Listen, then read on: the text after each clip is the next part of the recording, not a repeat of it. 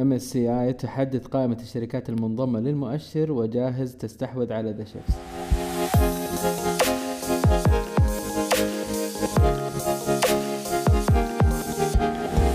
السلام عليكم ورحمة الله وبركاته، حياكم الله في بودكاست النشرة اللي يطلع عليكم فجر كل أحد. أقدم فيها نياد السليمان المعلومات المهمة والملهمة في اتخاذك لقراراتك الأسبوعية للسوق المحلي والعالمي. نستفتح الأخبار بتصريح وزير الطاقة السعودي الأمير عبدالعزيز بن سلمان بأنه جرى اكتشاف حقل أوتاد للغاز الطبيعي غير التقليدي جنوب غرب حقل الغوار على بعد مئة واثنين وأربعين كيلومتر جنوب غرب الهفوف، بعد أن تدفق الغاز من بئر أوتاد بمعدل عشرة مليون قدم مكعبة قياسية في اليوم وسبعمئة وأربعين برميل من المكثفات. إم إس سي آي حدثت قائمة الشركات المنضمة للمؤشر، وقد أضافت الأربعاء الماضي تسع شركات جديدة لمؤشر رأس المال الصغير، وهي ريتال، أماك، الدواء، الأمار، بوان، بن داود، الرياض ريت، وتنمية وسمو. وأضافت بنفس الوقت النهدي وسولوشن من إس تي سي ودلة صحية للمؤشر القياسي. طبعا السؤال عند الأغلب هو وش أصلا إم إس سي آي؟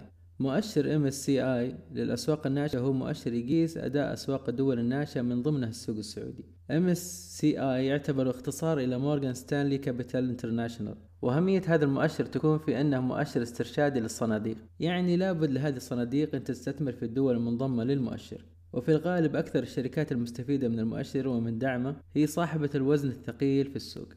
استحوذت شركة جاهز على شركة ذا شيفز بقيمة ستمئة وخمسين مليون ريال عن طريق سداد خمسين بالمئة مقابل نقدي، والخمسين بالمئة الباقية بتكون زيادة في رأس مال شركة جاهز بمنح أسهم ثلاثمئة وخمسة وعشرين مليون ريال، وتم تقييم سعر سهم جاهز ب ثمانمئة واثنين وستين ريال.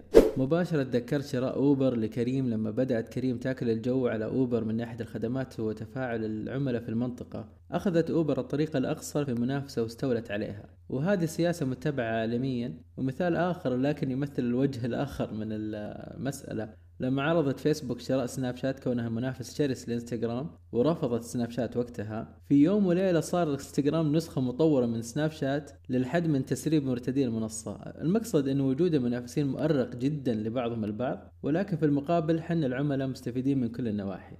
وأما بخصوص الاكتتابات، عندنا أول اكتتاب بيكون لمتاجر السيف للتنمية والاستثمار، هذا بيبدأ إن شاء الله بكرة الاثنين وينتهي الثلاثاء الموافق ستة اثناشر. سعر الطرح ما حددوه إلى الآن، لكنه بيتراوح ما بين مئة إلى مئة وخمسة عشر ريال، لم يحدد بعد بدء التداول، والجهات المستلمة هي البنك الفرنسي والبنك الأهلي.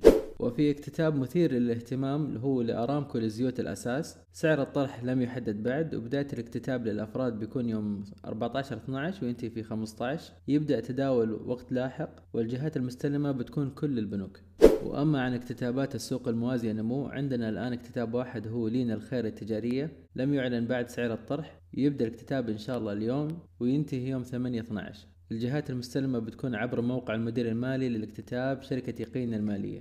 مسؤول تداول أدلى بتصريح صدم الجميع بعض الشيء، في وقت نشوف كل أسبوع تقريبا إعلان عن أحد الاكتتابات في ظاهرة غير مسبوقة، وصار ينقال من بقى مكتتب، وفي توقعات بنبرة تفاؤلية أنها على كثرة الاكتتابات في هذه السنة بتخفل وتيرة السنة الجاية، لأن كثرة الاكتتابات تقود لعدم الاستقرار بسحب المستثمرين لأموالهم حتى يوفرونها للاكتتاب القادم. ولكن الصدمة لما قال أنهم يتوقعون زيادة الوتيرة بالذات، وأنهم تلقوا سبعين طلب بين تداول وبين هيئة السوق المالية. تحليلي لهذه الظاهرة هو ضعف السيولة عند الجميع، وتغطية هذا الضعف بيتم بحل من ثلاث حلول. الأول وهو سهل وبسيط يكون بالاقتراض، ولكن هالأيام نسب الفائدة عالية جدا بسبب محاربة التضخم.